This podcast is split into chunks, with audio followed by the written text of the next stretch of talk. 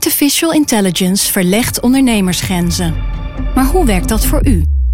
Als transformatiepartner helpt Capgemini u kansen te ontdekken en benutten, zodat we uw ideeën tot leven brengen. Vorm uw eigen mogelijkheden met generative AI. Ontdek meer op capgemini.nl/slash AI. Capgemini. Get the future you want. Wij zijn van de straat, van de buurt, van de wijk. Wij zijn van heel Nederland. Samen zorgen we voor vrolijkheid, verbinding, feest. Samen brengen we in één jaar tijd 349 miljoen euro bij elkaar. Miljoenen waarmee onze goede doelenpartners de wereld groener, gezonder en rechtvaardiger kunnen maken. Nationale Postcode Loterij. Samen voor een betere wereld.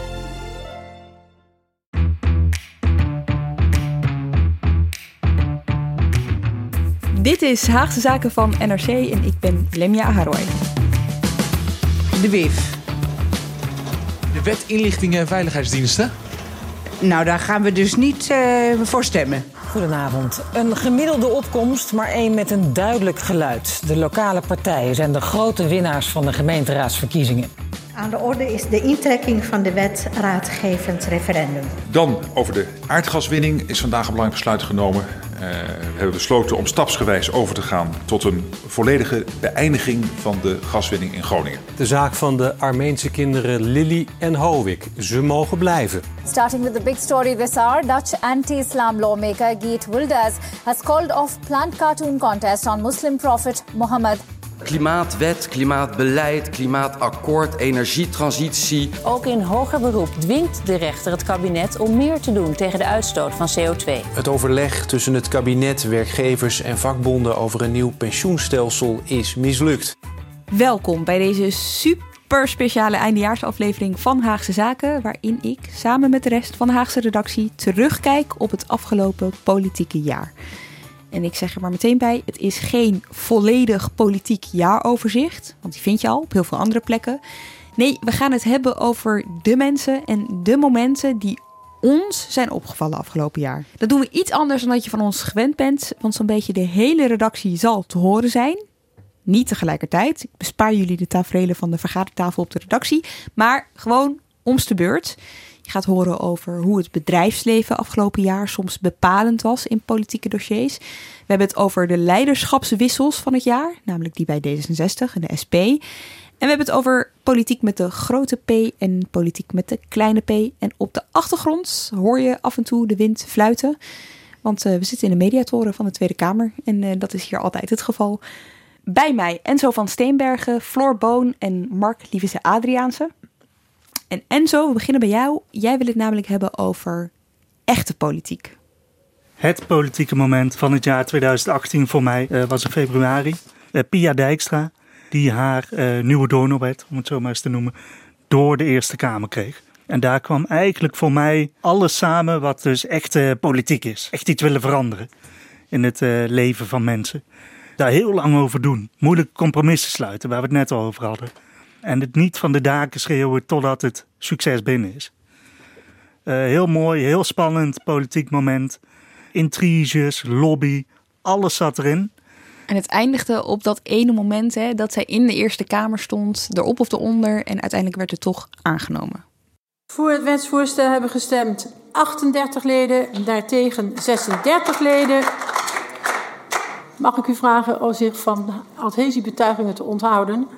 Daartegen 36 leden, zodat het wetsvoorstel is aanvaard. Ja, werd toch nog stiekem wel geklapt. Ja, mensen op de publieke tribune. En daar hoor je een beetje van heel emotioneel onderwerp. Ja. Maar je zit in die Eerste Kamer. Ja. Dat is geen ruimte voor emoties. En die mensen, de mensen konden zich niet bedwingen. Ja, ja, en de Eerste Kamer, even voor duidelijkheid. Op de, in de Tweede Kamer mag je ook als publiek al niet uh, blijk van waardering of het tegenovergestelde uh, uh, laten zien. Maar in de Eerste Kamer is het allemaal nog wat kleinschaliger en statiger zou ik zeggen. Statiger. Dank je, Mark. Ja, inderdaad. Mooi gezegd. En zo, wat maakt het zo bijzonder dat deze wet überhaupt is aangenomen? Nou, de wet zelf is best wel bijzonder, omdat het eigenlijk het hele uh, systeem van uh, uh, donor. Registratie en orgaandonatie in Nederland omdraait. Dus even heel simpel gezegd: voorheen was niemand donor, orgaandonor, tenzij mm -hmm. je dat anders aangaf. En vanaf 2020 is iedereen automatisch donor, tenzij je aangeeft dat je dat niet wil. Ja, precies. En daar moeten dus, daardoor moeten er meer orgaandonoren komen minder mensen op de wachtlijst, meer levens worden gered. En er waren heel veel bezwaren, ethische bezwaren. Vooral bij christelijke partijen vonden het, dat, vonden het, vonden het erg moeilijk. Ja. Het is Dijkstra toch gelukt. En als je meer wil weten over deze hele wet, luister dan vooral seizoen 2, aflevering 19 terug. Daar leg je het helemaal uit. Maar waar we het nu over gaan hebben en zo is, deze wet stond voor jou voor iets groters. Ja, want Pierre Dijkstra zit tien jaar in de Kamer. Mhm. En eigenlijk uh, acht jaar geleden ongeveer is ze hiermee begonnen. En uh, ik sprak er deze week nog even over. En het is voor haar natuurlijk ook het politieke moment van ja, het jaar. Ja. Ze zei van ja, dit is echt slow politics, noemde ze het. Wat bedoelt Toen, ze daarmee? Ze bedoelt daarmee, het had deze tijd nodig om zeg maar de geesten langzaam rijp te maken. En toen ze hiermee begon, al die jaren geleden, uh, en dat wist ze ook, was gewoon er totaal geen meerderheid voor dit idee. En misschien is het wel toch interessant om één seconde te vermelden dat, dat uh, de stemming in de Tweede Kamer door een toeval in haar voordeel viel. Ja, nee, precies. Dus, dus je ziet dat zij uh, heeft jarenlang heeft ze mensen proberen te overtuigen. Is ze dus langs die collega's geweest. Ook nog verschillende kabinetten. Dus je moet ook weer steeds andere meerderheden uh, achter je proberen te krijgen. En uiteindelijk was daar twee jaar geleden het moment dat het, ja, dan, het moet een keer in de Kamer ter sprake komen, de Tweede Kamer. Mhm. um, daarna gaat het dan naar de Eerste Kamer als het wordt aangenomen.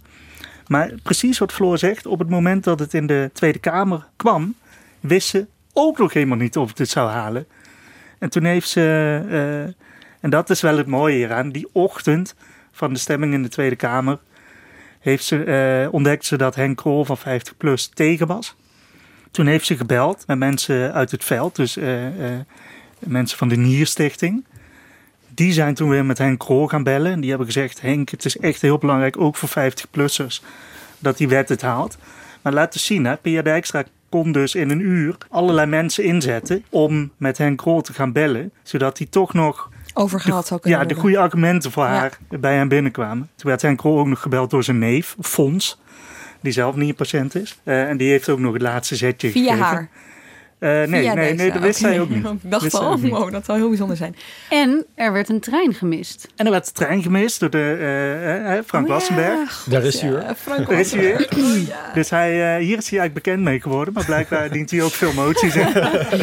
Maar is dit, weten we, heeft hij die trein nou echt gemist? Ja, weten ja, we, we hebben dat, ja, Of- ja, ik heb het uitgezocht dit jaar met, met mijn collega Emily eh, van Outeren. En ehm Emily kan best wel mensen het vuur aan de schenen leggen. Ja. Heeft ze gedaan bij Frank Wassenberg. En die was, Frank heeft Wassenberg. echt overtuigend kunnen eh, aantonen dat hij echt die trein heeft gemist. Oké. En eh, hij had op zich een sterk argument. Hij zei, ja, weet je, als ik het per ongeluk had willen doen, had ik echt wel een betere smoes bedacht. En daar zit natuurlijk wel iets in. Oké, ja, de Ehm, kan niet overal. Maar goed, e- even terug naar de kern, hè? Want eigenlijk wat jij, mij, wat jij wil zeggen is, je kan door jarenlang ergens hard aan te werken echt iets bereiken. Ja, want eigenlijk, kijk, dit is waar, hè, dit geluk. Eh, dat klopt allemaal. Eh, ze heeft geluk gehad. Mhm. Maar eh, het grootste deel van de mensen die voor haar wet hebben gestemd, zowel in de Tweede als in de Eerste Kamer, heeft ze zelf overtuigd. Ja. En dat zag er echt niet naar uit toen ze hiermee begon. Daar heeft ze echt super hard aan moeten werken. En ik zie dit jaar zoveel van wat mijn collega Tom-Jan Meijers wel eens mini-politiek noemt.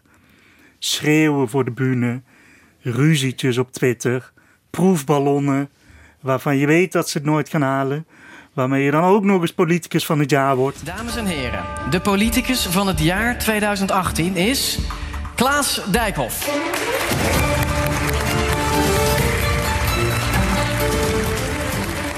En dit is precies het tegenovergestelde.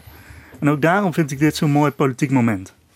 Ja, want jij zit in de zorg, hè? En dat is natuurlijk, eh, als we het hebben over werkbezoeken, is dat een van de, een van de portefeuilles waar Kamerleden onder andere vaak het land in kunnen gaan. Ja. Ga je weer eens mee? Ja, ik ga wel eens mee. En ehm, dan zie je inderdaad dat een aantal Kamerleden gewoon heel trouw is. Elke maandag en vrijdag. Soms meerdere eh, werkbezoeken eh, op een dag. Mhm. Ze gaan naar ziekenhuizen, verpleeghuizen, lopen mee met wijkverpleegkundigen. Zitten bij de huisarts in de wachtkamer een, eh, een dag. hè, dat werk waar we het net over hadden, wat je Mhm. dus nooit ziet. Mhm. Maar wat ze wel doen. Ze gaan, eh, eh, een mooi voorbeeld is dat laatst in de Kamer werd een eh, wet besproken, een initiatief, nota moet ik zeggen, van eh, SP, GroenLinks en de PvdA. En die willen dat de farmaceutische industrie wat minder eh, machtig is. Mhm. Hè, dus dan gaan ze praten, dan nemen ze een stagiair mee en die stagiair moet het hele land door om eh, te praten met eh, artsen en eh, met allerlei betrokkenen. En Waarom moet een stagiair dat doen? Ja, nee, ze hebben niet zoveel tijd. Oké, ja. Dus ze kunnen niet alles zelf doen. Dus ze zijn al lang blij als ze een stagiair Mhm. hebben überhaupt. Die iets kan doen en die slim is. En ik hoor dus heel vaak, het is wel leuk, in, in die kleine zaaltjes. Waar ehm Mark het over had. Die zaaltjes waarvan ik eigenlijk voordat ik hier werkte niet eens wist dat ze bestonden. Er staat meer dan de plenaire zaal. Dus Ja, zeker, ja, ja. Noem ze eens op. Je hebt de eh Schoutenzaal. Aletta Jacobszaal. De Groen van Prinsterenzaal. De Marcus Bakker? Marcus Bakker. Troelstrazaal. Je hebt ook op de eerste zijn alle eh, vrouwen of op de begaande grond? Ja, op de begaande grond, dat zijn vrouwen inderdaad. Dan heb je op de eerste etage overwegend communisten en socialisten, geloof ik. Dus Ja. Marcus Bakker, een, een communist die eh, met nou, enige vriendelijke ideeën had over Stalin. Die heeft hier een zaal. Eh, overigens ook een heel eff- effectief Kamerlid, maar dat er zijn. Den L. Eh, en op de bovenste etage heb je een hele grote zaal. Dan heb je Groen van Prinsterer, ik denk Troelstra en ja. Torbekke. Hoorden we Pim fluisteren op de achtergrond. Die hoor je straks ook nog in de podcast. maar de vrouwen aan de basis, dus kunnen we wel stellen, toch Floor? Die eh, hebben de nulste verdieping. Als je het zo wil zien, dan kan je het zo zien. Ja. Oké, Oké, dus die zaaltjes en zo, daar zag jij... Ja, dan zie je dus dat eh, eh, dit soort stagiaires die dus heel hard werken, die worden ook heel vaak bedankt. Nog even door die Kamerleden. Dat vind ik altijd mooi. En ik wilde heel kort in het bijzonder ook nog even Rosemarijn noemen die daar zit. Mijn stagiair met wie ik de nota samen heb geschreven, met wie ik door het land kroste eh, om zoveel mogelijk mensen te spreken, om input te krijgen voor dit verhaal. Leuk dat je er bent. Leuk dat je er bent. Ja, dat is toch super aardig. Ja. En het laat ook zien van, oké, dit is een veel grotere wereld dan, dan iedereen denkt. Dit was overigens een, eh, eh, die initiatiefnota over die farmaceutische bedrijven. Ja. Eh, en nou, laten we het zo zeggen, die nota gaat nou niet meteen de wereld eh, veranderen. Mhm. Helemaal niet, eh, kun je misschien wel zeggen op korte termijn. Mhm. Maar in dat debat had eigenlijk minister Bruno Bruins van eh, eh, Volksgezondheid... die had er wel een mooie eh, manier om te typeren wat die Kamerleden daaraan het doen zijn. een emmer water over een steen heen gooien, dan zie je helemaal niks van. Die droogt weer op. Maar juist dat druppelen, als je maar lang genoeg druppelt, dan krijg je die gat in je steen. Hè? Het is heel lang druppelen om een gat in de steen te krijgen, maar het is iets. Precies, en dat druppelen eh, op die steen, dat is dus precies wat dus Pia Dijkstra heeft gedaan al die jaren. Druppel, druppel, druppel, druppel, druppel. De wet komt er met een beetje geluk, maar die steen breekt. Mooi. En ehm, wat het laat zien is dat, zij, eh, eh, dat hard werken beloond kan worden. Dat er nooit garantie is op succes, zelfs tot in de laatste seconde niet. En dat je ergens bereid moet zijn om compromissen te sluiten, om eh, echt iets te veranderen. En dat, eh, dat is niet een ode aan Pia Dijkstra, of ook geen ode aan de Donauwet. Want daar kun je van vinden wat je wil. En het is misschien helemaal niet zo'n sterke wet. En daar is ook kritiek op. Maar het is wel een ode aan de vasthoudendheid. En eh, de bereidheid om een compromis te sluiten. En niet alleen maar naar elkaar te schreeuwen en dat heel erg aan de buitenwereld te tonen. Om te laten zien hoe stoer je bent. Dankjewel. Mark, dit is dus een wet die er wel doorheen kwam. Ja, klopt. Eh, en wij, eh, wij zitten tegenover elkaar op de redactie. En ehm, jij eh, verzucht redelijk vaak dat je aan het wachten bent op regen. En dan meer specifiek wettenregen. Maar het bleef eh, redelijk droog afgelopen jaar. Ja, zeker. Nee, het is, waar ik het eigenlijk over wil hebben is hoe wij eh, dit jaar allemaal ongelijk hebben gekregen. Mhm. Aan het begin van dit jaar hadden eh, wij als politiek journalisten en heel veel volgers van het Binnenhof het idee: dit gaat een wetgevingsjaar worden. Dit moet het jaar zijn waarin eh, de coalitie haar grote plannen doorvoert. Want in 2019, hè, er zijn de provinciale statenverkiezingen, wordt de Eerste Kamer opnieuw gekozen en dan verliest de coalitie eh, naar alle waarschijnlijkheid haar meerderheid. Mhm. En dan wordt het veel moeilijker om echt de grote hervormingen van dit kabinet door te voeren. Dus 2018 eh, schreven wij ook begin van dit jaar, dan gaat het gebeuren. En dat valt eigenlijk heel erg tegen. Ehm, wij, wij zijn zelf vorig jaar als, eh, als, als krant of als, als, als NRC ehm, eh, de wetgevingstracker begonnen. Dus wij volgen eigenlijk de 36 belangrijkste plannen van Rutte 3. Ehm, nou, inmiddels zijn er zo'n acht van aangenomen in de Tweede Kamer. En dat zijn vooral eh, belastingwetten. Je hebt ook natuurlijk het raadgevend referendum, dat is Mhm. afgeschaft. Ehm, Maar is acht veel of weinig? het, het is niet heel veel, nee. Omdat je ook ziet, we, houden er ook bij of wetten al wel eh, gemaakt worden. Hè? Dus dat eh, eh, het misschien al bij de Raad van State ligt... of dat het al wel in de Tweede Kamer ligt. Nou, en ook dat is, is, is vrij beperkt. En ik heb om een compleet beeld te krijgen ook de parlementaire monitor gevraagd... om ja, een compleet overzicht te geven. Ehm, en er zijn 159 wetten aangenomen die door Rutte 3 zijn ingediend. Maar dat is ook inclusief alle begrotingswetten. Hè? Dus dat zijn eigenlijk wetten, daar wordt wel heel veel geld in herverdeeld. Ehm, en ook heel veel in geregeld. Maar het zijn eigenlijk moetjes. Hè? Zo'n wet moet je indienen. Ehm, en er zitten ook heel veel Europese richtlijnen onder. eh, allerlei regelingen voor toewijzen van extra zetels in het Europees Parlement. De uitvoering van verdragen, bijvoorbeeld eentje tussen Nederland en Frankrijk over de grens van Sint Maarten. Ehm, dus dat, dat zijn allemaal hele technische wetten eigenlijk.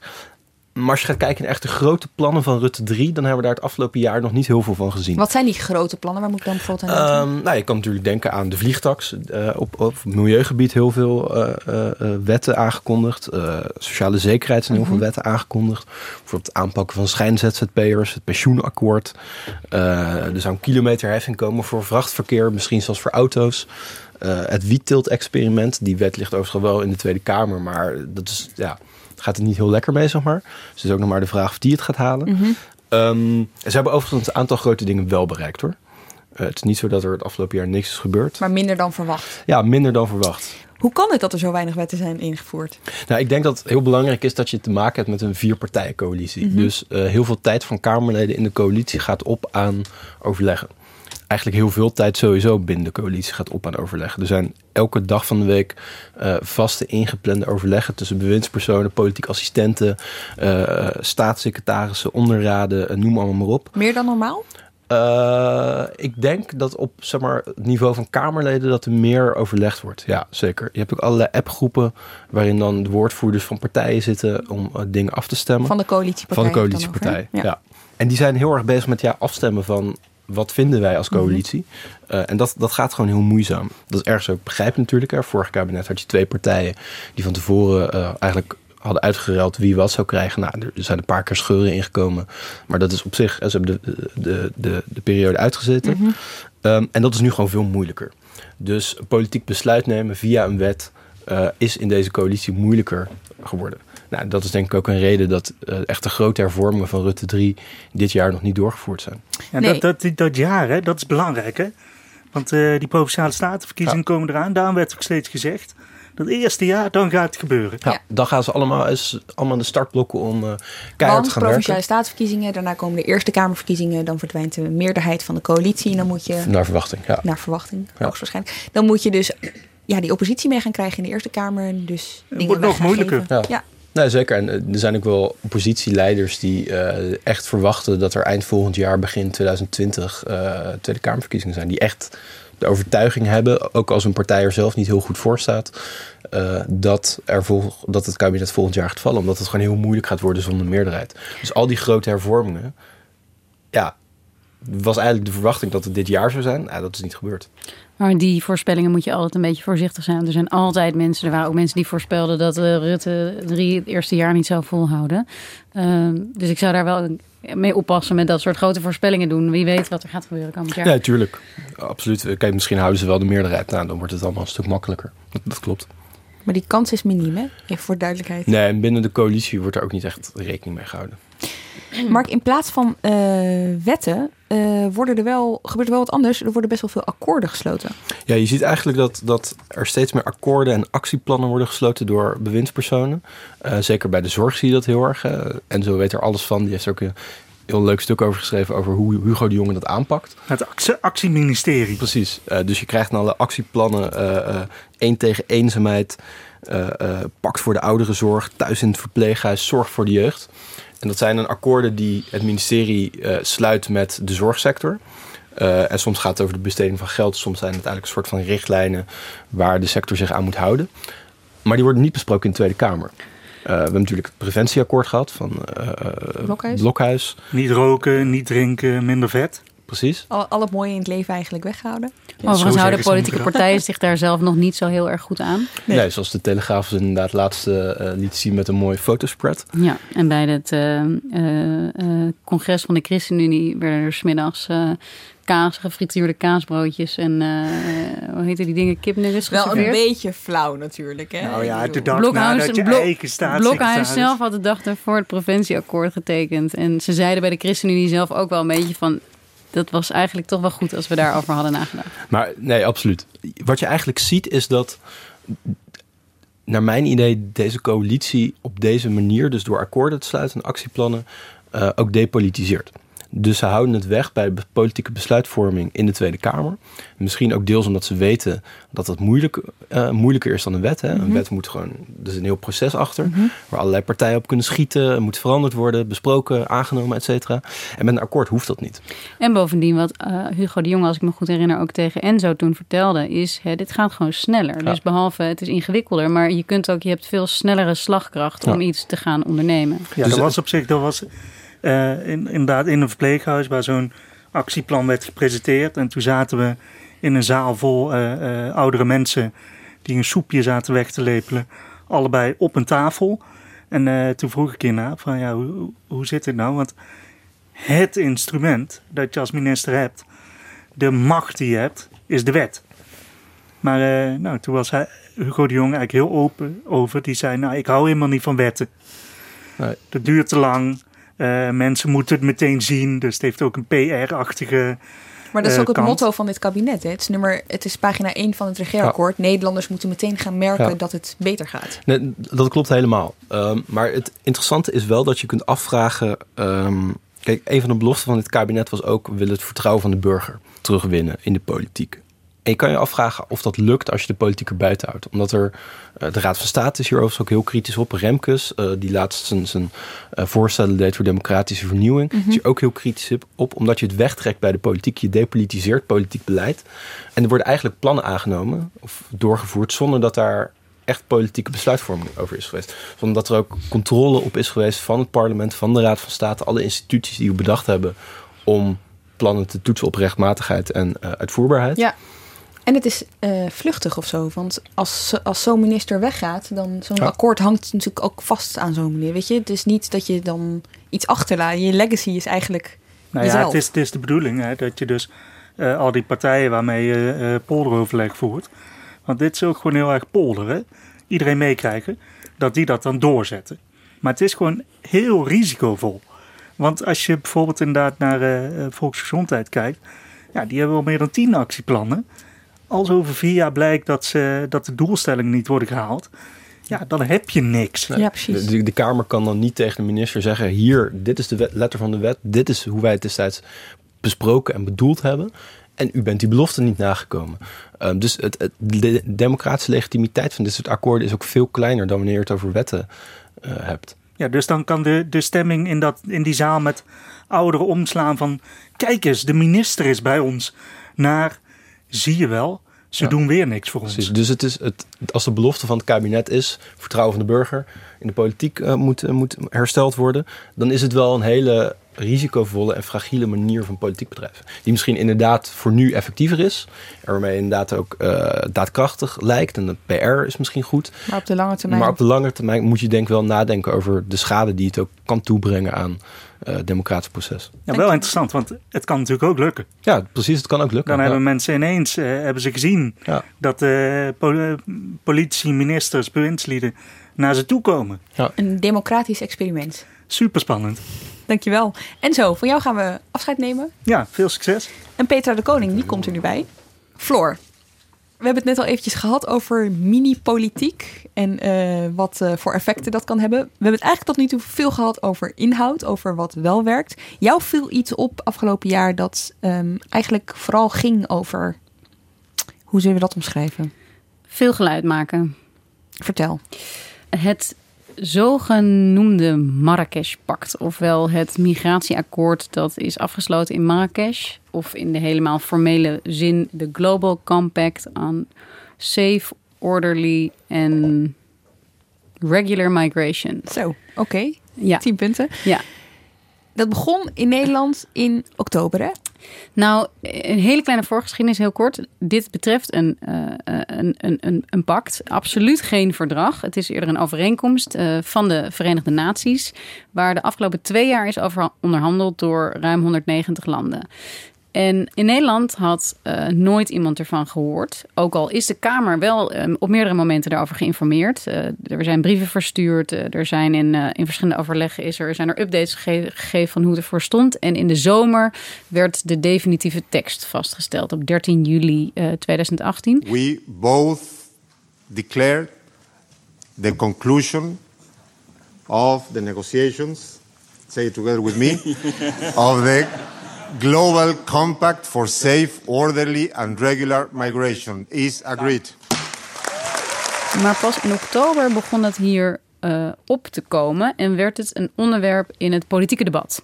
Op 10 en 11 december is een conferentie in Marrakesh waar de staatssecretaris uh, Harbers naartoe zal gaan. Uh, en naar alle verwachtingen een pact gaat ondertekenen, een mondiaal immigratiepact. En ik denk dat het ontzettend belangrijk is dat wij voor die datum een debat met hem houden. Mevrouw van Torenburg, namens het CDA. Voorzitter, we hebben ongeveer om de week met staatssecretaris uh, een debat. Het zou helpen als Vorm voor Democratie daar een keer aan meedeed. Dan hadden ze al deze argumentatie kunnen wisselen met de staatssecretaris. Dus. We hoeven geen plenair debat. We voeren namelijk heel vaak debatten. Doe een keer mee. De heer Kouzou. Wilders is vast heel trots op zijn opvolger. Geen steun. Mevrouw Kuiken namens de PvdA. Voorzitter, geen steun.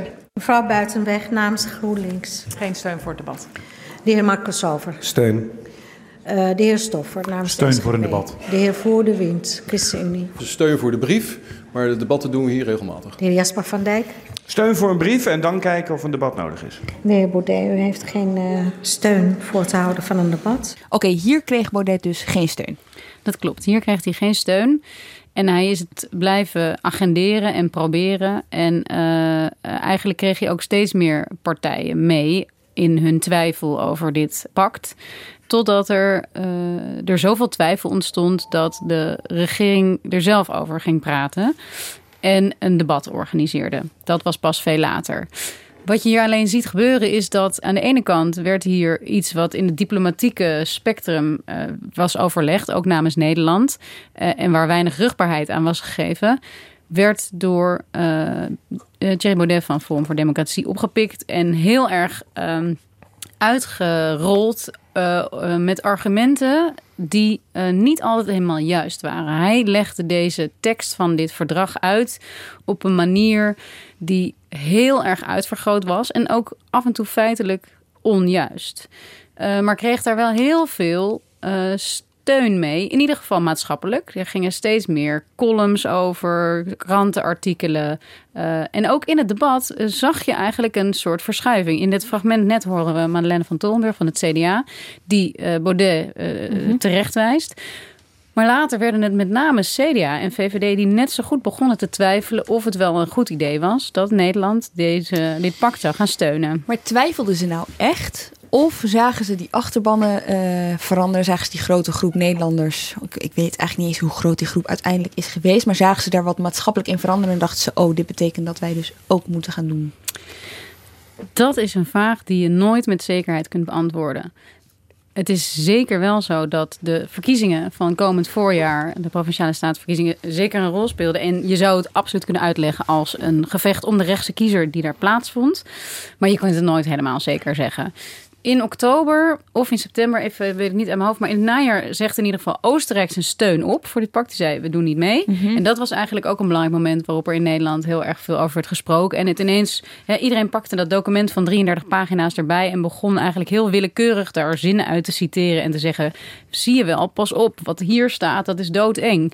Oh, dit, hier staat wel dat het een niet bindend document is, maar misschien is het wel bindend. Ja, en in de context was ook nog steeds meer landen hè, die besloten het niet te steunen. De VS, Hongarije, Kroatië, Tsjechië en Oostenrijk, wat je net noemde. Zeker. Overigens zal ik je daar iets interessants over vertellen. Gisteren was uiteindelijk de stemming. Afgelopen week? Oh, nee, uh, midden... Midden december. Half december, uh, 20 december, was uiteindelijk de stemming over uh, uh, in New York over dit pact. En wat blijkt, er zijn maar vijf landen die tegen hebben gestemd. Oh? Oostenrijk heeft zich onthouden van stemming. Dus heel hard geroep, maar uiteindelijk valt het allemaal best wel mee. Wat, wat misschien nog interessant is over die of de twijfels van de VVD en het CDA. Bij de begrotingsbehandeling vroeg op een gegeven moment Malik Asmani, de uh, migratiewoordvoerder van de VVD, aan staatssecretaris Harbers. Um, voor ons is het heel belangrijk dat, deze, dat dit pact niet bindend is. En pas als duidelijk is dat het niet bindend is, zouden wij eventueel kunnen steunen. Nou, als hij het pact erbij had gepakt, uh, dan had hij uh, kunnen lezen dat het niet juridisch bindend is. Dus hij, hij uiteindelijk heeft de VVD het ook gesteund. Maar je kunt je dus inderdaad afvragen, ja, uh, hoe groot was die twijfel nou werkelijk? Want het, het, was wel duidelijk dat het niet juridisch bindend was. En hiermee werd toch nog even de illusie gewekt dat de VVD toch wel grote twijfels had over iets dat ze eigenlijk al konden weten. Jawel, zeker. Alleen uh, je moet wel bedenken dat wat uh, Thierry Baudet slim deed, was een hele fundamentele twijfel uiten over die juridisch wel of niet bindende status. Hij verwees namelijk naar de Urgenda-zaak. Daarbij heeft een maatschappelijke organisatie de Nederlandse staat voor de rechter gedaagd en die heeft gezegd Nederland, jullie komen je plicht niet na. En uh, wij uh, verplichten jullie om de CO2-uitstoot drastisch te verminderen. Uh, of in ieder geval om je te houden -hmm. aan het verdrag. En Baudet zei dat hij, hij had het over onze activistische rechters mm -hmm. zullen met nu kan een burger met dit pact in de hand naar onze activistische rechters die dan ja, dit ook onzin. zouden ja. kunnen uh, hè, die, die, die, die, die, die, er zou, uh, die zouden kunnen beslissen dat Nederland daar beleid van moet maken. Omdat ja. we in de Urgenda-zaak hebben gezien dat ook niet bindende internationale afspraken door onze activistische Dank rechters tot bindend beleid gemaakt kunnen worden. Dus we moeten heel goed weten Duidelijk. wat de staatssecretaris gaat besluiten daar, Mevrouw, waar hij mee gaat instemmen. Nee. Dit gaat om fundamenteel andere dingen. Dat betrof echt een verdrag met een hele andere juridische status. Dus je hebt gelijk. Alleen dit, dit, dit was een zorg die hij zo groot maakte... waar heel veel mensen zich zorgen over begonnen te maken. Maar laten we kijken naar de manier van politiek voeren dan. Hè? Want wat ik me dan afvraag is... oké, okay, hij gebruikt argumenten die feitelijk onjuist zijn, Baudet. En andere partijen in plaats van, hè, bijvoorbeeld als je het hebt over de VVD en over het CDA, in plaats van dan te zeggen: het klopt niet, we staan er wel voor, want dit en dit en dit, gaan ze erin mee en tonen ze aan dat zij eigenlijk toch ook wel willen nadenken over. Nou ja, en, en daarin zie je de, de, de, de campagne en de verkiezingsstrijd terug. Ik uh, had, uh, sprak medio december met uh, Mark Harbers en stelde staatssecretaris? hem, staatssecretaris Mark Harbers, en stelde hem ook deze vraag van heeft het kabinet dit A niet onderschat, hè, dat dit zo zou gaan opspelen, maar B um, had het kabinet niet veel steviger hiervoor moeten gaan staan? Hadden ze het niet veel, nog veel meer moeten omarmen dan ze het deden en zeggen van dit is belangrijk, verdedigen dat dit in het belang is van Nederland? En het enige wat hij er eigenlijk op kon zeggen was dat de zorgen die door andere partijen geuit waren, dat hij die heel reëel vond en daarom daar antwoorden op moest geven. Dus dat is toch iets anders dan zeggen van hij, hij, bleef maar hij bleef zeggen van ik moet eindeloos herhalen dat het inderdaad niet bindend is en dat we ons geen zorgen hoeven te maken. Maar hij sprak ook niet heel expliciet uit dat hij zei dat ze het steviger hadden moeten verdedigen. Uiteindelijk leverde het een uh, soort uh, stemverklaring op, een formele stemverklaring die dan bij dat pact uitgesproken zou worden. Ja. Uh, het is nog uh, medio december nog, uh, nu nog niet duidelijk welke landen dat nou precies ondersteunen of niet. Er was een, in de laatste week voor het reces was daar een Kamervraag over. En zou daar nog een lijstje van naar de Tweede Kamer worden gestuurd. Dat is onduidelijk. Maar wat de, wat de regering heeft gedaan, inderdaad, is gezegd met een aparte stemverklaring die benadrukt dat dit daadwerkelijk juridisch niet bindend is. Dus eigenlijk een bevestiging van wat er al in het pact staat. Ja. Daarmee konden ze een soort uh, inleg, inlegvelletje. Nou, dat mag je dan weer niet zo noemen, want is een inlegvel. Of is het een ja, een olifantenpaadje. Een olifantenpaadje, oké. Oké, okay. resumerend, wat zegt dit? Wat zegt dit in jouw ogen? Wat dit zegt is dat uiteindelijk kun je uh, met onderwerpen als dit, die heel erg, uh, die veel mensen beroeren, uh, waar, die heel polariserend ook werken, is dat met heel hard roepen en hele grote woorden gebruiken en ook niet per se bij de feiten blijven, kun je een heel eind komen. Want wat uh, kijk, dat erover is gedebatteerd, daarvan zou je kunnen zeggen dat is goed, dat is uitstekend, dat is prima. Dit is inderdaad iets wat, waarvan het goed is dat de Tweede Kamer spreekt. Maar er waren, het, het debat was zo vervuild geraakt en uh, met uh, onwaarheden en met uitvergrote feiten, dat het heel moeilijk was, zeker voor een gemiddelde burger, lezer van een krant, luister of uh, een consument van media, om nog te weten waar het nou eigenlijk nog over ging. En dan is het heel makkelijk om angst te zaaien. En dat is wel wat hier is gebeurd. Is het angst of is het twijfel die gezaaid wordt? Dus dat je door eigenlijk eh, steeds te benadrukken van ja, ze zeggen wel dat het juridisch bindend is, maar wij weten dat eigenlijk niet zo zeker. Daardoor krijg je natuurlijk een soort van vertroebeling van. Het was allebei, denk ik, want de angst dat de grenzen open zouden gaan en dat iedereen uit Afrika hierheen zou kunnen komen, Allemaal. werd als argument gebruikt. Ja, nee, allebei, zeker, denk ik ook. Dank jullie wel, Floor Boon en Mark Liefse Adriaanse. En aan tafel zit sinds eventjes Peter de Koning, Filip de Witwijnen, welkom Filip, en Pim van den Dol. Hallo.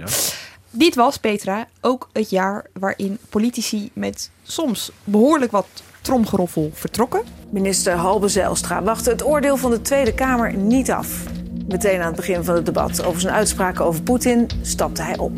Maar het is een best wel lang lijstje van politici die afzwaaiden. Voormalig SP-leider Emiel Roemer heeft vandaag officieel afscheid genomen van de politiek. Mevrouw Kooijman van de Socialistische Partij. Aan de orde is het afscheid van de heer Dijkgraaf van de SGP. Het afscheid van mevrouw Dijksma namens de PvdA.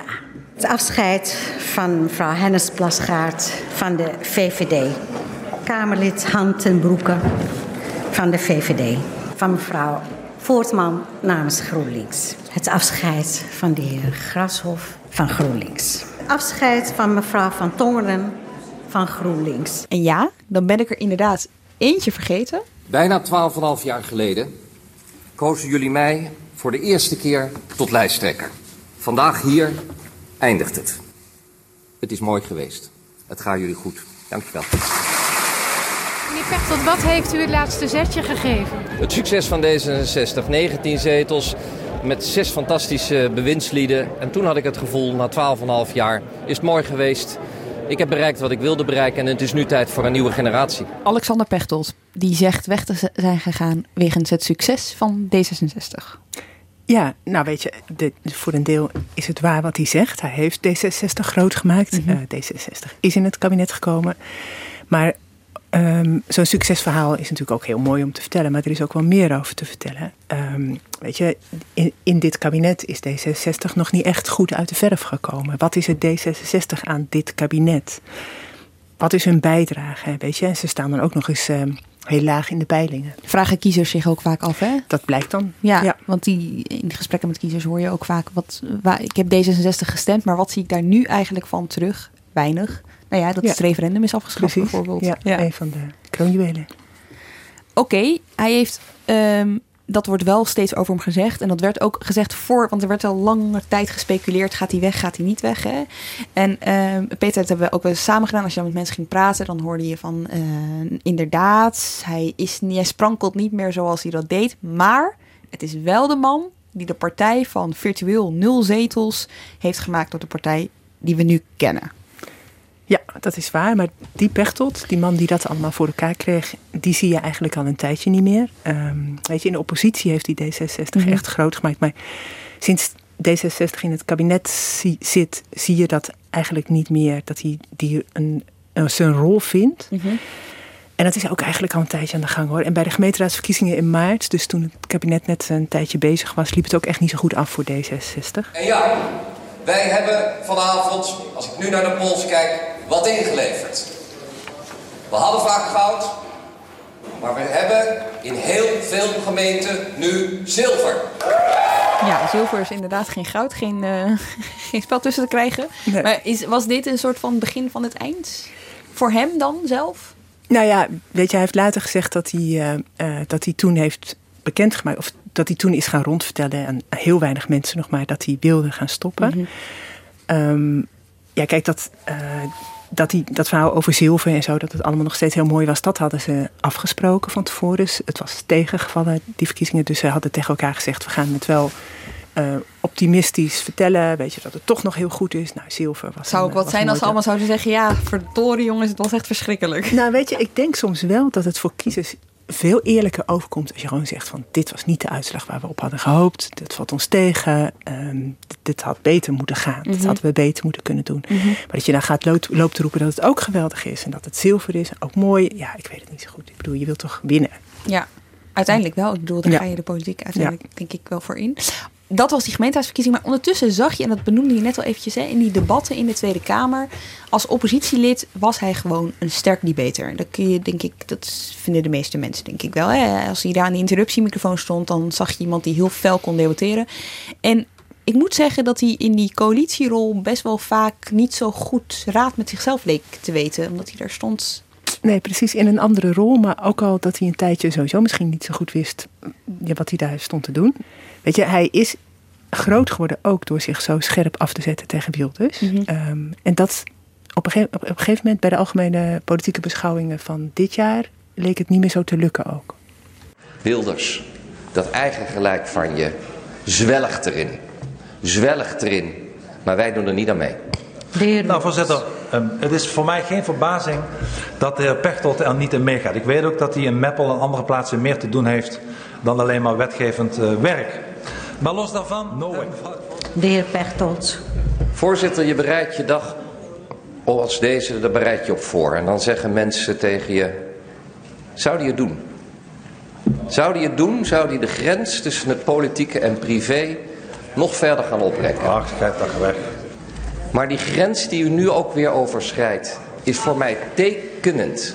Meer dan tekenend van de wijze waarop u probeert anderen weg te zetten. En dat is, dat is sneu. U heeft uw punt gemaakt. Voorzitter, ik wil er toch even op reageren, want er bestaat echt geen grotere hypocriet in deze Kamer dan de heer Pechtold.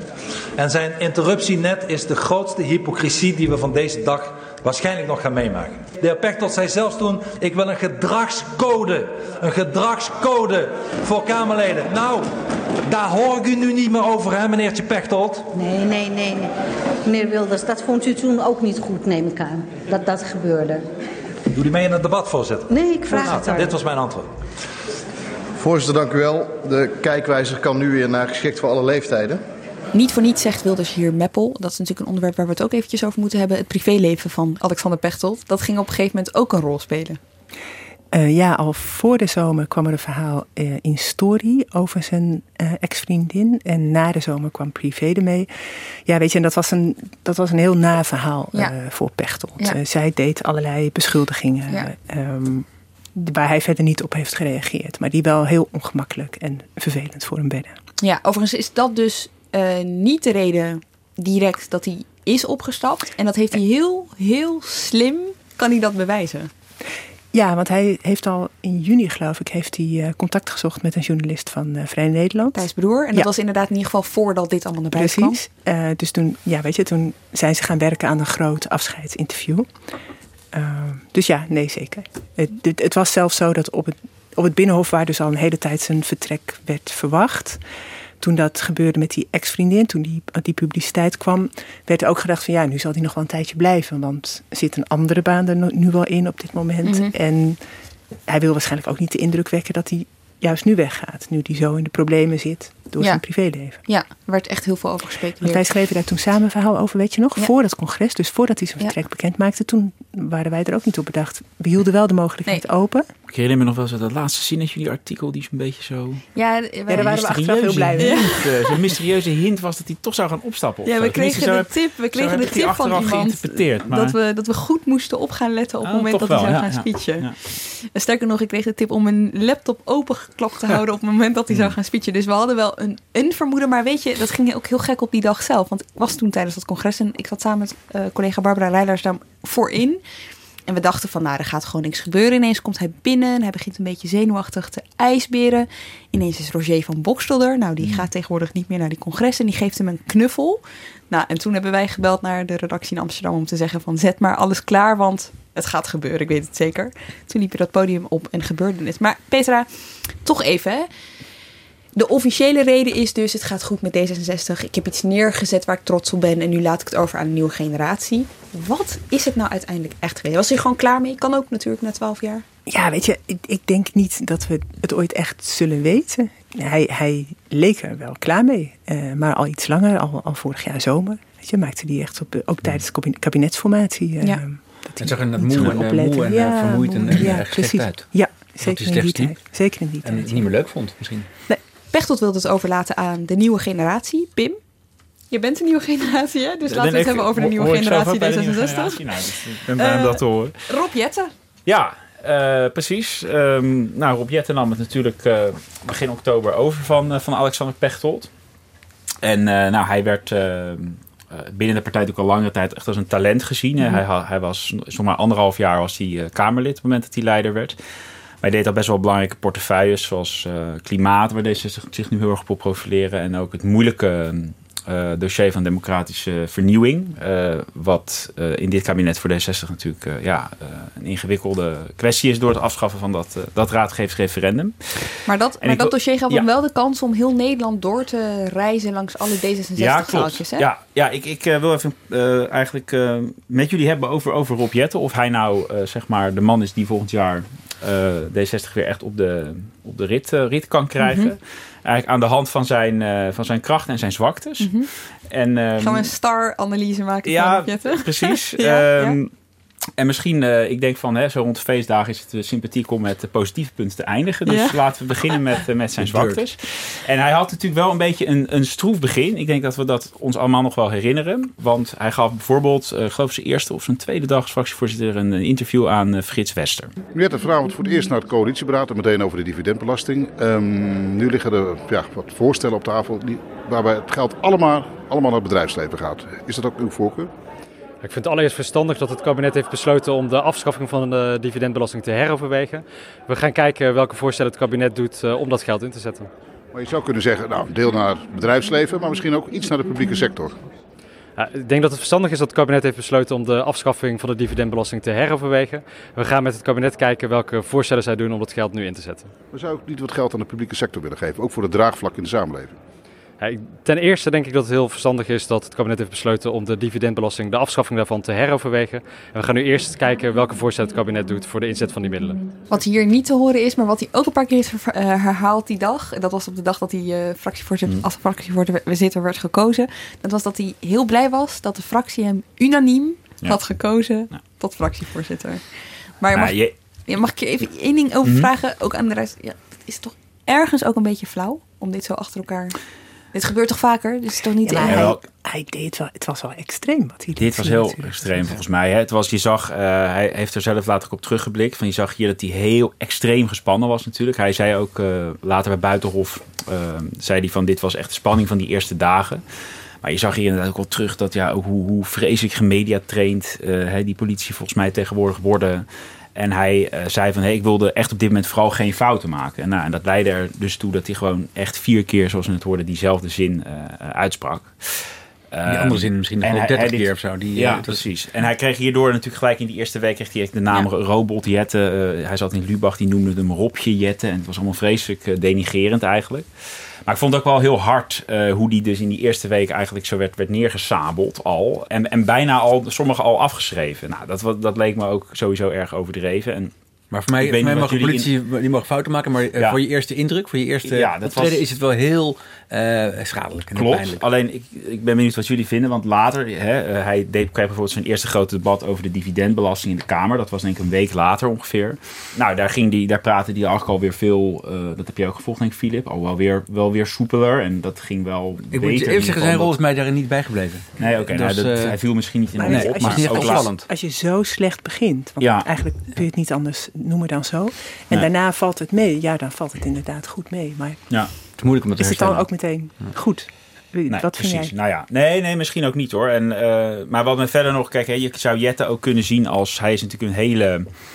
Uh, echt de man van het compromis ook. En hij past wat dat betreft ook uh, naadloos volgens mij bij deze coalitie, bij Rutte 3.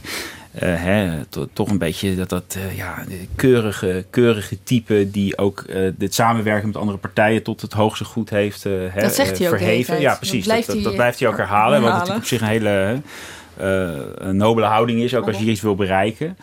Maar juist dat type politicus ligt ook wel onder vuur. Uh, ik moest ook denken aan het rapport van de uh, commissie Remkes, die onlangs ook zei van ja, hè, je, uh, hoe, hoe Rutte 3 dat ook aanpakt. En hij past daar volgens mij naadloos in. Dat is juist niet goed voor de politiek. Hè. Het kabinet en die Kamerfracties zitten allemaal veel te dicht op elkaar ook. Ze, er is een, een, een, veel te intensief overleg, mm -hmm. circuit ontstaan. En nou ja, uh, het compromis lijkt heilig en dat is nog het enige wat, wat, uh, wat het kabinet in de politiek hier nu, nu bereikt. Uh, nou, en daar zijn volgens mij ook wel een, een symbool van. Ehm, dus in dat opzicht, nou ja, vraag ik me dus wel af, kan, kan hij eh, als S60-leider zich ook weer voldoende gaan profileren om ja. de partij weer meer Je weet het niet, smoel te geven? Hij kan en, ons gaan verbazen. Ja, maar ja, wat voor mij een groot risico is van de partij, is dat ze niet hebben gekozen voor het model van de tussenpauze. Want hij is het, ja. de man die moet gaan overnemen. Maar hij zal beginnen, zeer waarschijnlijk, met een verkiezingsverlies. Uh, in de, in de, met de provinciale ja. statenverkiezingen. En je kunt ook kiezen voor, laten we iemand voor één of twee jaar daar neerzetten om, om uh, puin te ruimen. Om de, om de, om de lage peilingen ja. Ja. Uh, iets recht te trekken. Dat is bij GroenLinks gebeurd destijds met het grote verlies in 2012. Toen kwam Van Ooyek als tussenpauze hebben ze klaar voor op de achtergrond voorbereid voor het ja. uh, grote werk. Nou ja, het interessante is, hij profileert zich als iemand die heel scherp is op klimaat. Hè? Dat heeft hij uh, ergens in december ook in Trouw gezegd. Ik ben daar veel scherper in dan Alexander Pechtold, zei hij daar. Um, ja. Klimaat wordt een heel groot onderwerp. Dus nu kan hij zichzelf bewijzen. Hoe scherp is hij dan? Weet je wel, uh, als hij profileringsdrang ja. heeft, dan zal dat nu tot uiting komen. Ook binnen een coalitie waarin dus ook partijen zitten die het een stuk minder op hebben met grote uh, maatregelen uh, in, in dat klimaatdossier. Ja. ja. dat beseffen die andere partijen ook heel goed hoor, in, de, in het kabinet. Ja. Zijn ze Over... er bang voor? Nou, dat zul je ze niet horen zeggen, maar ze houden er wel rekening mee dat, dat dit zijn uh, uh, thema is en dat hij daar ver in gaat. Overigens uh, hè, moeten we ook niet vergeten dat hij dit jaar misschien soms stilletjes, maar ook wel wel degelijk echt successen heeft geboekt. Ik zou er, hè, want ik wilde dus met de positieve punten en aanknopingspunten oh ja, oh ja. om vooruit te blikken even nog, ook nog even stilstaan. hij slaagde erin om een initiatiefvoorstel voor het veranderen van de burgemeestersbenoeming door de Eerste Kamer te krijgen. En het is voor het eerst in de geschiedenis dat D66 zo'n grondwetswijziging uh, door, de, uh, door de Eerste Kamer uiteindelijk heeft gekregen in tweede lezing. Dus dat was een hele prestatie. En daar zag je ook dat hij toch wel heel handig opereerde en nog allerlei toezeggingen aan de kritische senatoren deed. En die werden nog in een mooie motie gevat. Nou, dat was ook een, dat, dat deed hij daar echt wel behoorlijk slim. Deed hij samen met Kajsa Ollongren, hè? Ja, de minister ja. adviseerde hem daar toen bij. Ik, ik, ik, ik volg Rob Jetten en Kajsa Ollongren op Instagram. En uh, wat me opvalt ja. is als een van de twee een foto post, dan is een van de andere, dus zeg maar de ander is altijd de, een van de eerste die dan liked. Dus ze zijn goed op de hoogte van elkaars oh, kijk, sociale profielen. Daar ben ik dan voor. En ja. uh, Lema, jij liet al even die resolutie democratie van, uh, van nu vallen. Hè? Uh, Jette heeft dus, terwijl hij de hele moeilijke taak had, de, ook het afschaffen van het raadgevend referendum te verdedigen. Mm -hmm. Uh, heeft hij zich tegelijk het hele jaar uh, ingespannen om een nieuw visiestuk zeg maar, op die democratisering te schrijven. Met alle leden gesproken in mm -hmm. het land. En uiteindelijk uh, op datzelfde congres in oktober, waar we het eerder over hadden, waar het natuurlijk alleen maar over het vertrek van Pechtold ging, heeft hij dat visiestuk gepresenteerd met mm -hmm. allemaal nieuwe voorstellen. Dat is ook aangenomen door de leden. Mm -hmm. En daarmee um, heeft hij ook een kleine, zeg maar, een kleine interne opstand weten te voorkomen. Want er was een heel kritisch clubje D66'ers zich gaan roeren. Uh, onder leiding van Boris van der Ham, oud-Kamerlid, opfrissing. En die vonden eigenlijk dat het helemaal de verkeerde kant op ging. Dus door het afschaffen van het referendum. Uh, en die wilde eigenlijk, nou ja, uh, dat was eigenlijk een soort interne onrust die bijna ontstond. Maar met dat visiestuk, met die nieuwe voorstellen, wist Jette uh, ook hen te overtuigen. En heeft hij in ieder geval op dit vlak van democratische vernieuwing wel weer een soort ja, rust in de tent gecreëerd. Tot zover op Jette. Lilian Marijnissen, die is ook dit jaar fractievoorzitter geworden van de SP. Voelt trouwens echt al alsof ze er al een tijdje zit. Ik weet niet hoe het met jullie zit, maar... Was niet, ja, het is echt pas was, vanaf, niet, was niet december 2007? Nou, in december was de wissel, maar oh, ja. ja. toen was het kerstreces. Ja. Dus sinds in januari begonnen. Dat ja. is echt dit jaar. Ja. Uh, het afgelopen jaar. Hoe gaat dat, Petra? Ja, weet je, ze, um, toen ze begon dachten we natuurlijk wel dat we veel van haar zouden horen dit jaar. Maar ja, het is ons niet zo heel erg opgevallen, denk ik toch? Hè? Nee, niet echt. Ook in de, in de grote debatten was hij niet... Uh, de nee, toonaangevende oppositieleider. Nee, het is wel zo, ze ging niet... Uh, kijk, je had daarvoor Emil Roemer heel lang en die liet zich wel makkelijker vastpraten of in de hoek zetten. Dat overkwam haar niet. Hè? Mm -hmm. Ze heeft zich, weet je, als je kijkt naar... Als je het vergelijkt met uh, Rob Jette, hoe die begon en hoe die nu is. En dat je denkt van, hé, dat valt toch eigenlijk best mee. Als je dan Roemer vergelijkt met Lydia Marijnissen, die blijft overeind. Die, die debatteert vrij scherp. Ze valt niet op. Ze valt niet op, maar waarom wil je dan wel over haar hebben? Nou ja, weet je, het is nu de, de, een van de weinige vrouwelijke fractievoorzitters die we hebben. Ze is net begonnen. Mhm. Uh, ze, ze, had allerlei uh, grote plannen met de SP. Die heeft ze nog steeds. Uh, ze heeft ook hard aan gewerkt. Ik denk dat het wel de moeite waard is om het over haar te hebben. Ze begon redelijk snel met de aandacht.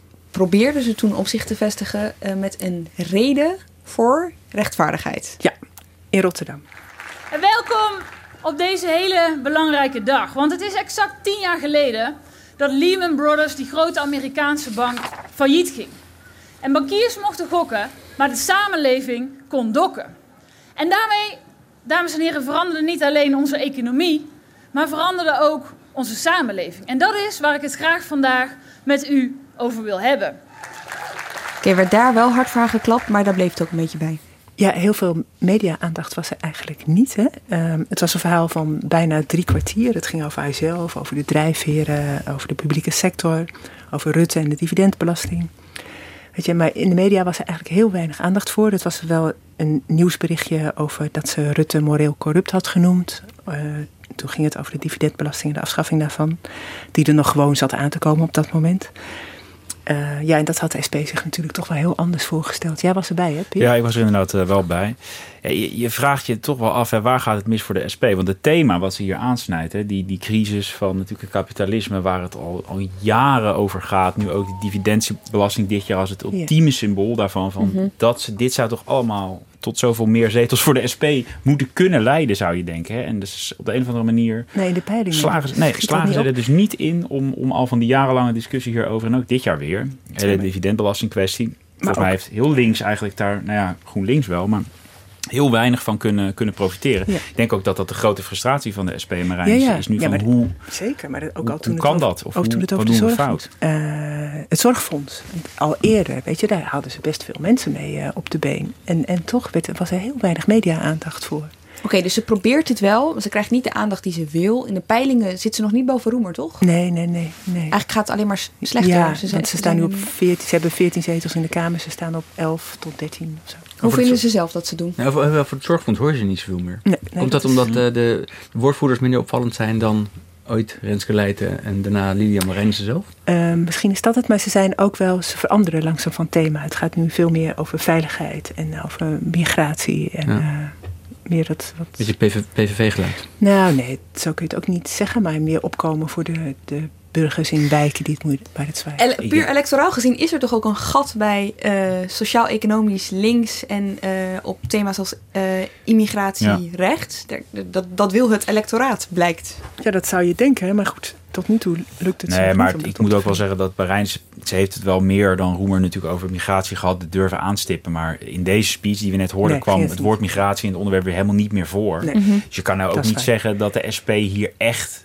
voor durft te gaan. Dus om, om daar veel kritischer op te worden dan ze al waren. Wel een beetje, ze schuiven een beetje, maar Nee, dat ze durven er nog niet echt... eh, Maar in de campagne voor de gemeenteraadsverkiezingen, dus haar eerste campagne, viel het wel Mhm. op dat het toen eigenlijk bijna niet meer over zorg ging. Hè, wat Nee, dat wel, zei, nee. En wel heel erg over veiligheid. En dat ze toen ook wat interviews gaf waarin het over migratie ging. Maar je hebt gelijk, in die reden gaat het Ja. gewoon weer over zorg en over rechtvaardigheid. Over het klimaat. Weet je, dat is ook een nieuw thema, die Maar klimaatrechtvaardigheid. voor eh, valt er de vinger, weet je, eh, valt er, valt er te zeggen waarom ze zo onzichtbaar is? Wat het dan is? Denken jullie? Ik bedoel, wij ik- zijn ik- zelf media. Waarom gaan wij er niet op af? Kijk, de SP Nou ja, staat je natuurlijk bent er altijd, geweest, maar, ja, maar- ik denk dat het verder ook met de verhoudingen hier te maken heeft dat de SP natuurlijk toch altijd maar buiten spel staat en aan die zijlijn staat. Hè, en dat ook in de formatie vorig jaar de druk enorm groot was op Emiel Roemer van kom nou een keer praten. Hè. De, maar hij bleef natuurlijk maar volharden van ik wil niet met die VVD om Ja. tafel. Ja, en ze stonden daardoor echt die hele formatie die ellenlang heeft geduurd, waren ze echt nul keer in beeld om, om mee te regeren. Ja, kan je afvragen of Ja. dat ook niet dan nu een rol speelt. Heb jij nog overwogen om erover te schrijven toen, over die reden? Nou, ik heb toen alleen voor de site een stukje wel eh, Ja. over die reden geschreven. Maar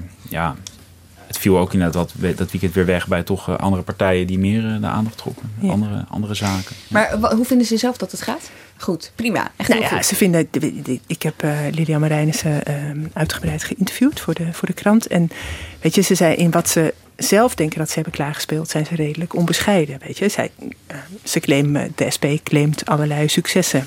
Weet je, dat de afschaffen van, afschaffing van de dividendbelasting niet doorgaat, dat de gaskraan in Groningen dicht gaat. Dat uh, gehandicapte werknemers niet onder het minimumloon worden betaald, zoals een plan was van het kabinet. Maar allemaal onderwerpen waar zij natuurlijk. Maar had, had Marijnissen ook een sms'je naar Rutte gestuurd dan over die ja, nee, Zij zegt, ja, nee, we hebben het natuurlijk niet alleen gedaan, maar wij gingen voorop in het verzet. En, uh, Klopt dat, als we er naar kijken? Is dat zo? Nee, nee ik, bedoel, ik denk niet dat het door de SP komt. Ik bedoel, ze hebben hun best gedaan, ze hebben zich ingezet. Het nee, nee, vast... het komt niet door ze, maar gingen ze voorop in het verzet?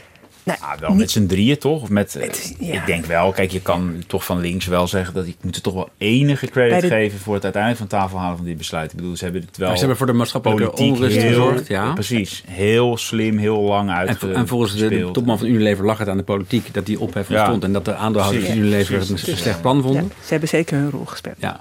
Ja, maar ik weet niet of Marijn nou voorop liep daarin. Ze, in het begin hielden ze elkaar vast, maar ze, uiteindelijk gingen ze weer eh, ieder hun eigen, hun eigen weg. Maar zijn er zorgen, weet je, ze, ze, maken ze zich zorgen? Uh, dat zullen ze in elk geval niet zeggen of laten merken. Nee, nee, weet je, zij zegt, uh, ik heb mezelf uh, de tijd gegeven. Ja, overigens wel een van de weinige, toch laten we dat toch even benoemen, een van de weinige vrouwen als fractievoorzitter in de Kamer naast Marianne Thieme. Hè? Ja hoor, en daar, daar heeft ze het ook wel over. Hè? Steeds vaker, valt mij op. Ja, maar eigenlijk ook al in haar eerste uh, congresspeech. In Hilversum was het, in januari. Uh, daar begon ze over uh, de gewone vrouw. Oh. Dus wie, kon, ja, wie komt erop voor die gewone vrouw? Dus dat was wel, dat was wel voor de gewone Nederlander, maar voor de gewone vrouw? Ja, dat, Was, wel, ja? dat was leuk. Ja. Maar ze heeft het er ook wel vaak over. Ik merk haar in media optredens heeft het ook vaak over haar eigen positie als een van de weinige vrouwen. Hè? Dus dan, ze, ze noemt bijvoorbeeld haar collega's de stropdassen. Weet je wel, dat soort, dat soort dingen. De, de, kakelende stropdassen, dat soort dingen. Het is toch, ik bedoel, puur strategisch gezien zou je het kunnen uitbuiten dat je daar als een van de weinige vrouwen zit. Ja, natuurlijk. Ja. Weet je, en ze zitten misschien ook wel een beetje mee. Um, weet je, ze, ze vertelde ook in dat interview dat, ze, uh, dat mannen als die tegen elkaar gaan schreeuwen, weet je, dat je daar als vrouw bijna niet overheen komt, maar dat je het ook eigenlijk beter niet kunt doen, omdat je dan als vrouw onsympathiek wordt gevonden. Tot zover de politici. Maar Filip, uh, politici zijn niet de enige mensen met invloed in Den Haag. En jij wilde met iemand anders. Ja, ik wilde eigenlijk tot politicus van het jaar uh, uh, iemand uitroepen die niet in de Tweede Kamer zit of in het kabinet. Maar, um, Mag? Dat is Jeroen van der Veer, de oude topman van Shell. Die hebben we dit afgelopen jaar um, opvallend vaak in Den Haag gezien op verschillende dossiers. En dat zegt iets over de rol volgens mij van het grote bedrijfsleven in de huidige politiek dat is eigenlijk al jaren zo, maar uh, het kabinet Rutte 3 krijgt het verwijt uh, de, de, de speelbal van, het, van de multinationals te zijn. En Jeroen van der Veer is weliswaar met pensioen als topman van Shell, maar is toch wel een, een belangrijke figuur. En we zagen hem dit jaar als eerst als onderzoeker van het rapport over de veiligheid bij Defensie. Hè, naar aanleiding van het rapport, oh, ja. naar aanleiding van het ongeluk in Mali. Dat was al in, in, in 17 zorgde het al voor het vertrek van minister Hennis. In januari kwam Van der Veer met een onderzoeksrapport. Dat was een uh, vrij schokkend rapport. Um, maar dat was in januari, op het moment dat hij in Den Haag was, werd hij aangesproken door de Volkskrant over een ander dossier. Over um, Halbe Zelstra en zijn uh, vermeende bezoek aan, uh, aan de dacha van president Poetin van Rusland. En dat, toen is die bal aan het rollen gegaan over de leugen van, van dat verhaal van Halbe Zelstra. Dat in februari tot het aftreden van, van Zelstra leidde. Ik was begin 2006 aanwezig in de dasja van Vladimir Poetin. Ik was daar als medewerker. Ik was weggestopt achterin het zaaltje waar het plaatsvond. Ik heb een gebeurtenis die ik van grote betekenis vind verteld alsof ik ter plekke was, terwijl dat niet het geval was. Omdat uh, er te veel twijfel is uh, over uh, of ik op geloofwaardige wijze mijn ambt als minister van Buitenlandse Zaken kan vervullen. En, daar moet geen twijfel over zijn. Die twijfel is er wel. Uh, uh, en dan moet je daar de consequentie uit trekken. Oké, okay, dus uh, Van der Veer in januari dat rapport over Defensie. In februari begon dit hele Dacia gebeuren, speelde die ook een rol. Hij heeft eigenlijk de eerste kabinetscrisis veroorzaakt met de, maart, het verlies van de eerste bewindspersoon. In maart was hij weer in de Tweede Kamer. Ja, ja want er waren twee, twee grote dossiers. Ik bedoel, het verlies van Zelstra was natuurlijk heel pijnlijk voor het kabinet. Um, er waren politiek gezien twee grote inhoudelijke dossiers. En dat, was, uh, dat speelde wel. Uh, dat legde de, de lastige verhouding tussen politiek en bedrijfsleven, financiële sector bloot. Mm -hmm. Allereerst in maart uh, de, de, grote ophef over de salarisverhoging voor de ING-topman, Ralf Hamers. bedacht, voorgesteld ehm, en uitgerekend door eh, Jeroen van der Veer, die op dat moment president-commissaris van ING Daar was. is hij weer. Ja. Toen moest hij zich daarvoor komen verantwoorden. Politiek boos, eh, minister Hoekstra was boos. En na vijf dagen eh, grote eh, eh, consternatie is die eh, verhoging weer, ingetrokken. Van der Veer moest naar de Tweede Kamer voor een hoorzitting om zich daar te verantwoorden. Eh, en een tweede dossier, eh we hebben het al over gehad zojuist, eh, de, de, de beoogde afschaffing van de dividendbelasting. Dat ging dit jaar eigenlijk vooral om Unilever, hè, met eh, topman eh, eh, Polman die moest kiezen hoofdkantoor naar Londen of hoofdkantoor in Rotterdam. Voor diezelfde keuze stond Shell in 2004, toen Jeroen van der Veer daar de topman was. En hij heeft toen ook al gezegd tegen de toenmalige ehm, eh, minister en staatssecretaris, eh, Gerrit Salm en Joop Wijn van Financiën. eh, we willen hier best in, in Nederland zitten met ons hoofdkantoor, maar er moet wel iets met die dividendbelasting gebeuren. Ja. Dus toen is die, die kiem voor de afschaffing al gelegd. Niet helemaal gebeurd, hij is alleen nog maar verlaagd. Maar die lobby is sindsdien door Shell eh, steeds gevoerd. En dus door Jeroen van der Veer. Dus door Jeroen van der Veer. Ja, precies. Oké, nog een dossier waar die dus in... Dus eigenlijk, eigenlijk zijn het vier momenten geweest Ja, voor dit jaar. Dat vond ik heel toevallig. Eh, ik kwam ook nog een brief tegen van eh, Jeroen van der Veer aan Gerrit Salm gericht in, de, in het formatiejaar. Uh, Gerrit Salm was informateur. Dat ging dan weer over het beta-onderwijs. Heel belangrijk. Maar daar zit vanaf hier ook weer in een clubje. Als hij, dus hij, hij probeert van alles te regelen. Als je eenmaal topman bent geweest, dan kom je in besturen en, en word je commissaris. En dan heb, dien je veel belangen. En dan moet je veel in Den Haag zijn. En voor de duidelijkheid, je, je hebt het even uitgezocht. Het is hem ook gelukt, hè, die brief? Nou, hij, vroeg om eh, 500 miljoen en, hij- en, ze, en ze kregen 100 miljoen voor dat. Maar dat gaat toch over techniek in het onderwijs? Ja, ja, zo? Dat, precies. dat is toch een goede... Zeker. Goed Nee, werk. Absoluut. En dat is, dat is dus deels gelukt. Maar waar het mij om gaat is dat ehm, dit soort mensen... eh, eh, kijk, ehm, lobby is een, is een heel groot, maar onzichtbaar eh, gebeuren. En eh, eh, topmannen uit het bedrijfsleven... die vervullen die rol vaak eh, vanuit hun functie. Als ze eenmaal als ze topman zijn. Maar daarna gaat dat door. Dan worden ze commissaris en bestuurder... in Mhm, allerlei mhm. hoeken en gaten van de samenleving. Hij, eh, de- deze, dit, soort personen, Van de Veer is daar eh, denk ik heel lang een van de machtigsten in geweest. Heeft goede toegang tot de politiek in binnen- en buitenland. Want hij kwam wel in de dacia van Poetin en eh uh, Zijlstra niet. Oké, maar wacht even. Die dividendbelasting is uiteindelijk niet afgeschaft. Ja. Het loonvoorstel van ING eh, van, de, van de Hamers is uiteindelijk ingetrokken. Je kan dus ook zeggen, Eh, Het is niet Echt succesvol Nee, zeker. Hij heeft, een hele, hij heeft het eh, niet zo heel slecht gedaan. Want, want wat hem wordt verweten, hij heeft een groot netwerk, grote invloed. Maar hij heeft een hele zwakke maatschappelijke antenne, zoals het heet. Hij, hij denkt dat dingen zomaar kunnen. Eh, of zouden moeten gebeuren. Maar dat het land, de politiek er nog lang niet klaar voor is. Ja. En dat, dat, dat schetst die, die, die, klo- die kloof tussen het bedrijfsleven, eh, de top van het bedrijfsleven en de politiek. En, en, de, gewone, en de gewone man en vrouw in de straat. ja, over die kloof gesproken. Ik moet nu denken aan dat moment dat eh, al die topmannen op audiëntie mochten komen in het katshuis. Daar was hij ook weer bij. En toen was hij als president-commissaris van Philips. Maar Vertel dat even, vertel even waar dat over ging. Eh, de aanleiding daarvoor was eigenlijk ook de ING-rel en de dividendbelastingplannen van het kabinet. Ehm, voortdurend is het verwijt dat de top van het bedrijfsleven niet weet wat er leeft. Eh, en ze, ze, ze komen te weinig uit hun schulp, ze zijn te weinig in, in, in, eh, in praatprogramma's, eh, sturen te weinig opinieartikelen. Dus ze proberen achter het scherm wat te regelen, maar ze zijn te weinig zichtbaar om het uit te leggen. En eh, premier Rutte vindt dat, die weet dat, want die komt zelf uit het bedrijfsleven, dus die kent die mensen goed. Mhm. Maar die vindt ook dat die mensen een beetje uit de schulp moeten komen. En die had ze eigenlijk voor een reguliere vergadering besteld. Om gewoon eens de top van, eh, in dit geval president-commissarissen, dus de, de, de, de, de hoofdtoezichthouders van grote beursbedrijven, had hij uitgenodigd. En het was net in de tijd dat die dividendbelasting eh, eh, speelde en eh, de ING-rel al was geweest. Dat was, het was half oktober. De dividendbelasting was eigenlijk al, was al ingetrokken op dat Mhm. moment. Maar ze kwamen toch nog met ehm ehm 15 man en een paar, een paar eh, hulpjes kwamen ze naar het katshuis. Uit een busje. Ja, ze hadden zich, het was een beetje raar gegaan. Ze hadden zich gemeld. Ze dachten, zullen we samen gaan of, om, of eh, ieder met zijn eigen auto met chauffeur? Laten we afspreken bij een, eh, van een Valkhotel en laten we ons ophalen door eh algemene zaken was regelde toch wel. iets? Er waren toch alleen maar geblindeerde busjes die ze nog kon- konden huren of zo? Ja, maar dat ze, ze, ze, ze hadden bedacht. Binnenhof we- zouden afspreken? Of ze zo hadden gedacht, laten we gezamenlijk gaan, dat is makkelijker.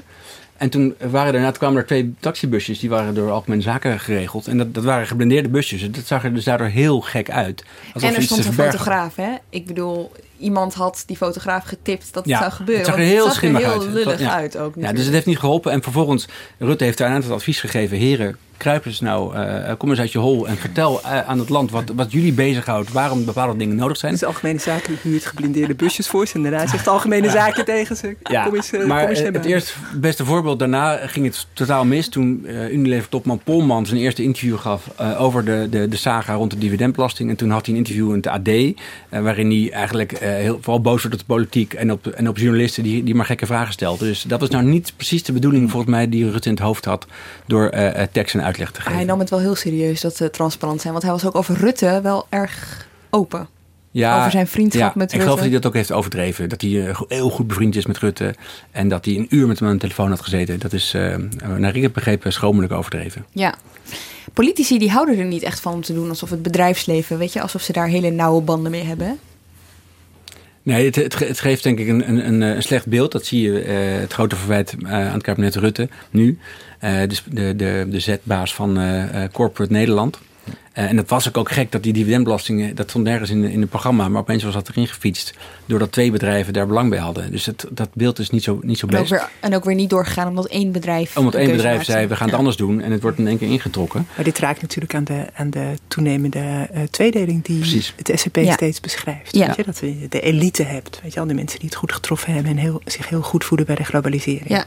Maar is dit dan een goede, weet je, is dit dan een goed kritiek? Want ik vraag me, ze kunnen niet zonder elkaar. Ik bedoel, uh, bedrijfsleven heeft een grote Maar dat argument, dat snapt iedereen. Bedrijf heb je nodig voor uh, werkgelegenheid, voor economische bedrijvigheid.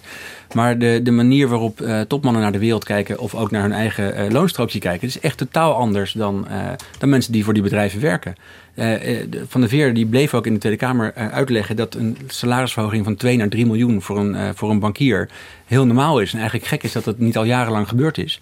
En hij zal er ook, hij is nu al afgetreden als president-commissaris, ja. maar ING gaat het beleid gewoon doorvoeren bij de volgende topman. Daar ben ik van overtuigd. Ja. Want het is nodig vanwege ja, concurrentie op de arbeidsmarkt op dat niveau. Verwacht jij dat uh, het bedrijfsleven hier volgend jaar nog steeds de deur plat zal lopen? Dat is permanent. Ze hebben natuurlijk ook een eigen filiaal hier bij VNO-NCW in, in Den Haag.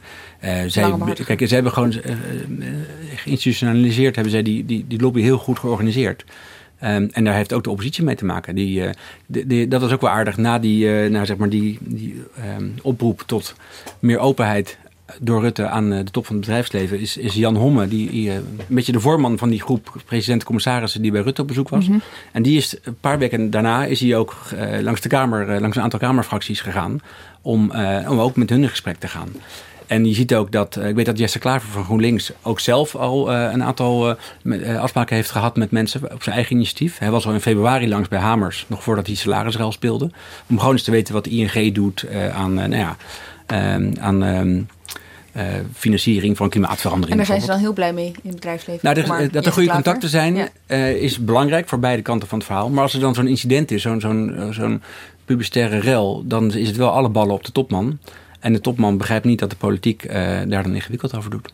Lijkt me niet een uh, probleempje dat volgend jaar al is opgelost. Nee, dit is natuurlijk van alle tijden. Ja. Je zag dat bij de bankencrisis tien jaar geleden. En dat is, dan sindsdien, dus, toen moest ook moest uh, belastingbetaler moest de bank overeind houden. En dat is, heeft heel veel um, kwaad bloed gezet in het sentiment richting het grote bedrijfsleven die altijd maar goed voor zichzelf zorgt. En als het misgaat, de overheid nodig heeft. Dat is nooit echt helemaal hersteld, heb ik de indruk.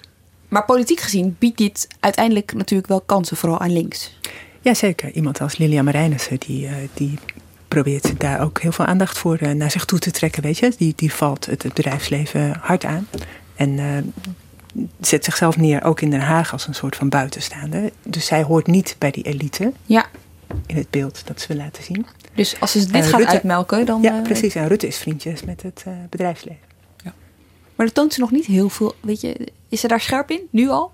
Eh, ik, denk dat we dat, ik denk dat we dat meer gaan zien. Het kwam, hè, Pim, ook in die reden voor rechtvaardigheid die ze hield, ging het daarover. Ik denk dat ze dat. Uh, maar je kunt je afzetten tegen bedrijfsleven, maar je kunt ook proberen uh, uh, er zeg maar samen uit te komen als het gaat om de, de grote opgave voor de klimaatverandering. Dan heb je het bedrijfsleven hard nodig voor, nou ja, voor, voor innovaties om uh, tot schonere uh, mm -hmm. energievoorziening te komen. Daar, speelt, uh, daar moet je als politiek ook misschien ook wel gebruik van maken. Dank jullie wel. Filip de Wit Wijnen, Petra de Koning en Pim van den Dol. Je hoorde net ook al eventjes Mark Lieves Adriaanse, Enzo van Steenbergen en Floor Boon. Dank ook voor het luisteren, want dit was namelijk de allerlaatste aflevering van Haagse Zaken voor dit jaar. Volgende week zijn we er even een weekje tussenuit, maar op 12 januari zijn we er gewoon weer. In de tussentijd heb je vragen, je weet het, mail ze even. Dan nemen we ze mee podcast.nrc.nl. Een extra dank voor de man die je eigenlijk nooit hoort in Haagse Zaken. Maar zonder hem zou Haagse Zaken niet mogelijk zijn. En dat is de producer Henk Ruigrok van Werven. Neem in de kerstvakantie ook even de tijd om een recensie achter te laten op iTunes. Dat vinden we echt top als je dat doet. Dit was het voor deze week. Nogmaals bedankt en de aller allerbeste wensen voor volgend jaar.